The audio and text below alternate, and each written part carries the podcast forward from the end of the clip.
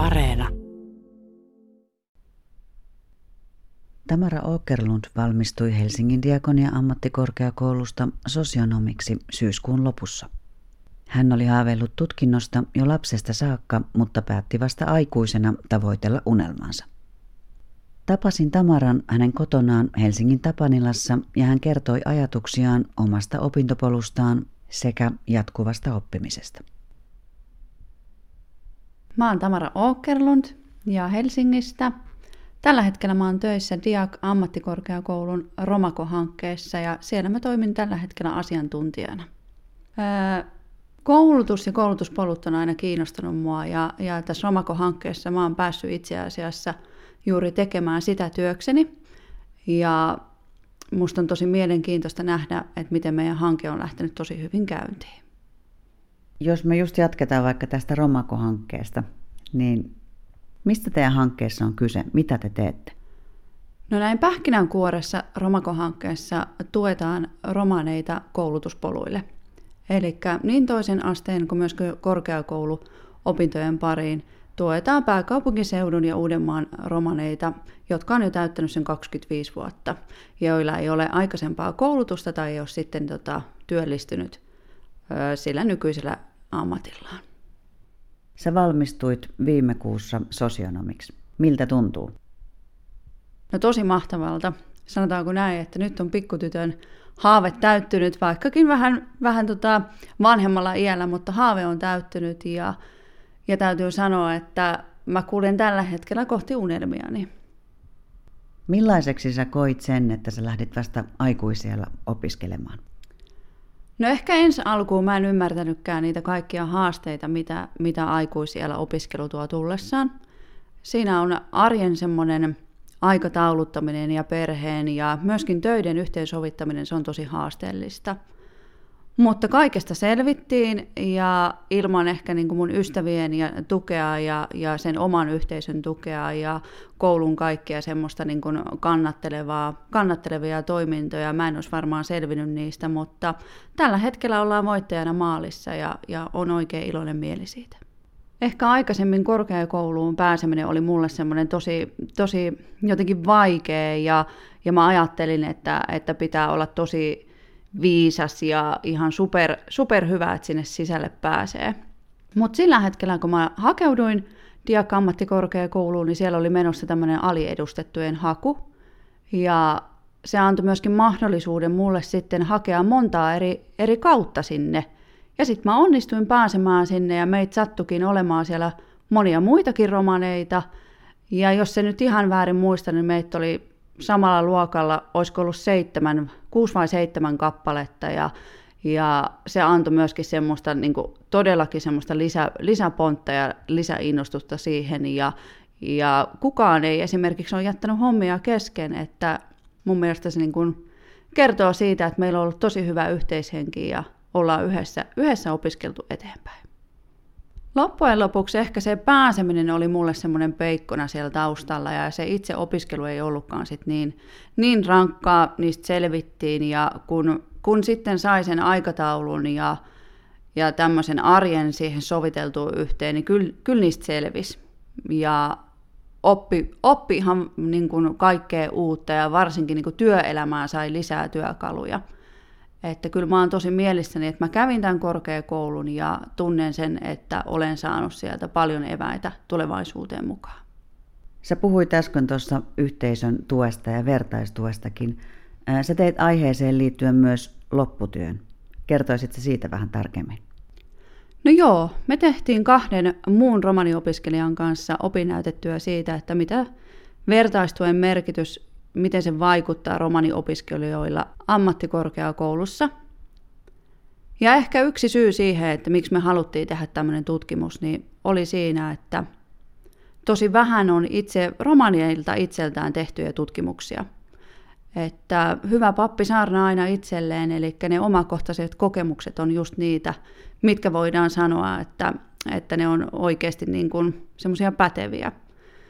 Ja kun me tehtiin sitä, niin tuloksien kautta huomattiin se, että niin myös meillä itselläkin oli semmoinen oma kokemus siitä, Ja sitten saatiin haastatteluiden myötä myöskin selville se, että meillä romaneilla on usein vähän niin kuin huono itsetunto, kun mietitään opiskeluita ja sitä, sitä työelämää. Ja me kaivataan ihan vaan siis semmoista toinen toistemme tsemppaamista ja, ja semmoista niin kuin rinnalla kulkemista ja, ja ehkä myöskin semmoista niin kuin matalan kynnyksen varmistelua siitä, että, että ollaan niin vaikka ymmärretty tehtävät oikein ja, ja tehdään asioita just niin kuin pitääkin. Että se oli ehkä sen opinnäytetyön tuloksista semmoisia, mitä, me, mitä huomioita me tehtiin ja mitkä pitää ehdottomasti jatkossa ottaa myöskin huomioon, kun mietitään vaikka romaniväestön koulutuksen tukemista. Sä teet nyt myös päätyöksesi hommia just niin kuin näissä asioissa. Eli sulla on romaniopiskelijoita tai romaniopiskelijaksi haluavia asiakkaita tai osallistujia teillä siellä projektissa mukana. Niin millaisia huomioita sä oot tehnyt teidän osallistujien suhteen liittyen just näihin opintopolkuihin? No joo, Romakon asiakkaat, kun ne tulee meille, niin useimmilla ei ole aikaisempaa ammattia tai sitten ne ei ole työllistynyt juuri sillä nykyisellä ammatillaan. Ja usein siinä ohjauskeskustelussa tulee ilmi, että heillä on jostain tullut sellainen käsitys, että he ei välttämättä osaa opiskella tai jotain semmoisia niin opiskeluun liittyviä taitoja, niin kuin, että, heille, että he ei omista niitä. Mutta sitten kumminkin, kun ollaan hetken aikaa tehty työtä keskenämme ja päästy sinne kouluun ja myöskin työssä oppimiseen, niin niin kyllä sieltä on tullut niin kuin tosi vahvasti monestakin osallistujista se, että romaniopiskelijoilla useimmilla on sosiaaliset taidot tosi hyviä, semmoinen tilannetaju on, on tosi hyvä ja vahva, myöskin semmoinen ihmistuntemus, toisten ihmisten niin kuin semmoinen empatia, kyky ja huomioon ottaminen ja, ja tämmöisiä niin kuin elämäntaitoja, niin meidän hankkeen kautta niin mun täytyy sanoa, että mä oon huomannut, että romaniopiskelijoilla useimmilla on ja ne omistaa niitä. Et se, mitä mä niin kuin sanoisin, että mitä heidän kanssa niin kuin me tehdään ja tuetaan, niin on just se itsetunto. Että säkin pystyt, sä, sä voit. Ja kyllä ne hetken päästä, sit, kun ne on muutaman, muutaman opiskelun ja tehtävän tehnyt, niin ne huomaa sen, että ihan totta – että musta on tähän ja mä pystyn tähän. Ja sitten mun täytyy vielä niin sanoa se, että mä oon esimerkiksi yhdestä meidän opiskelijasta tosi, tosi mielissäni ja tosi innoissani. Hän aloitti opiskelut jo jonkun aikaa sitten, on marraskuussa mm, valmistumassa päihde- ja mielenterveystyön tekijäksi ja heti on lähdössä jatkamaan lisää. Eli on pääsemässä oppisopimuksella jatkamaan vielä lähi, lähihoitajan opintoja. Sitten ne positiiviset onnistumiset on niitä, minkä kautta sit halutaan myöskin lähteä enemmän liikkeelle. Ja, ja mä haastan, haastan myöskin niin kun jatkossakin posi, niin kun romaneita positiivisten kokemusten ja hyvien kokemusten niin kun kuuluttamista toinen toisillemme, koska siitä me saadaan voimaa. Tässä on puhuttu nyt esimerkkinä sun koulutuspolusta ja siitä, että sä oot lähtenyt aikuisena tavoittelemaan sun unelmia. Mitä mieltä sä oot ylipäänsä tästä ajatuksesta jatkuvasta oppimisesta? No mä oon sitä mieltä, että ihminen ei ole koskaan valmis. Elämä on yhtä oppimista ja, ja aina pitää kehittää itsensä ja katse olla kohti tulevais, tulevassa ja tulevaisuudessa. Ja, ja minkä ikäisenä tahansa, jos sun motivaatio on vaan kohilla ja sä oot valmis, valmis tekemään töitä, niin minkä ikäisenä tahansa kannattaa lähteä opiskelemaan. Ja varmasti löytyy myöskin siihen tänä päivänä sopivia polkuja.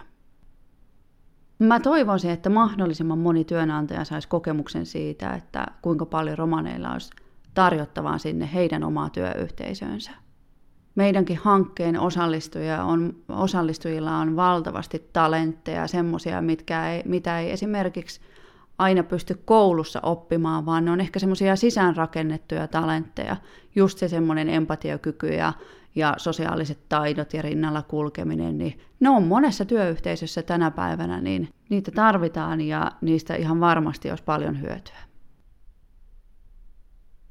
Näin Tamara Okkerlund. Tamara työskentelee romanien koulutusta tukevassa hankkeessa ja on nähnyt, kuinka tärkeä rooli itsetunnon vahvistamisella, tsemppaamisella ja rinnalla kulkemisella voi olla. Hän haluakin rohkaista kuulijoita tavoittelemaan unelmiaan iästä riippumatta, sillä elämä on jatkuvaa oppimista. Romanien opiskelu on nykyään arkipäivää siinä missä muillakin, mutta näin ei ole aina ollut. Seuraavaksi kuulemme otteen Armas Paltsarin tarinasta, joka on kirjassa Mustalaishermanni ja muita kertomuksia lapsille ja aikuisille. Siikri-tytön elämää kuvaavassa tarinassa voidaan nähdä haasteita, joita romanit opintopoluillaan kohtasivat viettäessään kiertävää elämää. Tarina kuullaan myös romaniksi. Mutta sitten teki matkalaisten mieli jo maantielle taas. Isäntä kiitteli Roopea ja Alinaa ja antoi heille vähän rahaakin. Talon emäntä täytti heidän leipäsäkkinsä. Mutta emäntä oli nähnyt myös sen innon, jolla Siikri yritti lukea sanomalehtiä ja talon lasten koulukirjoja. Sen tähden emäntä esitti, että eikö Siikri voisi jäädä taloon pidemmäksikin aikaa ja menisi sitten syksyllä kouluun yhdessä talon lasten kanssa. Siikri sapsahti. Minäkö pääsisin kouluun? Onko se totta? Isä ja äiti, saanko jäädä?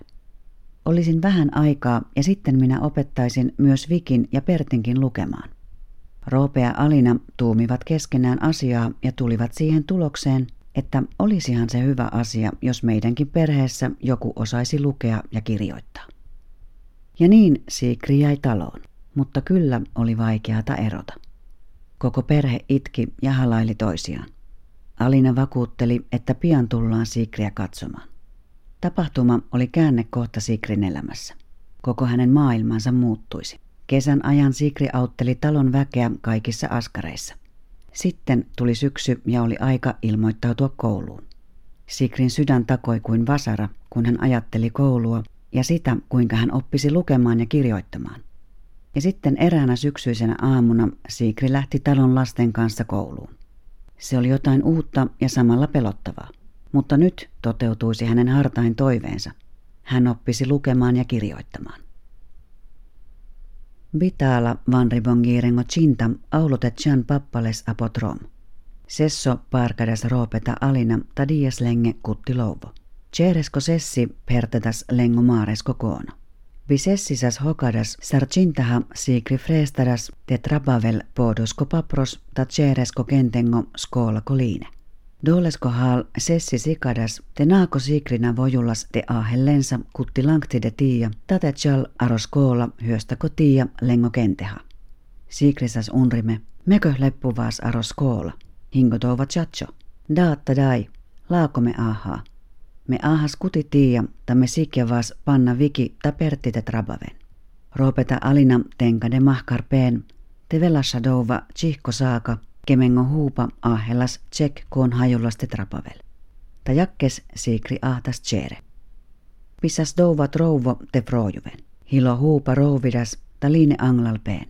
Alina lovadas te hastioon venate dikkes sikri. Dauva fanipa sas risiposkos tedos aro siikriä kotsivipa. Hilolla kotsivipa ömsulas.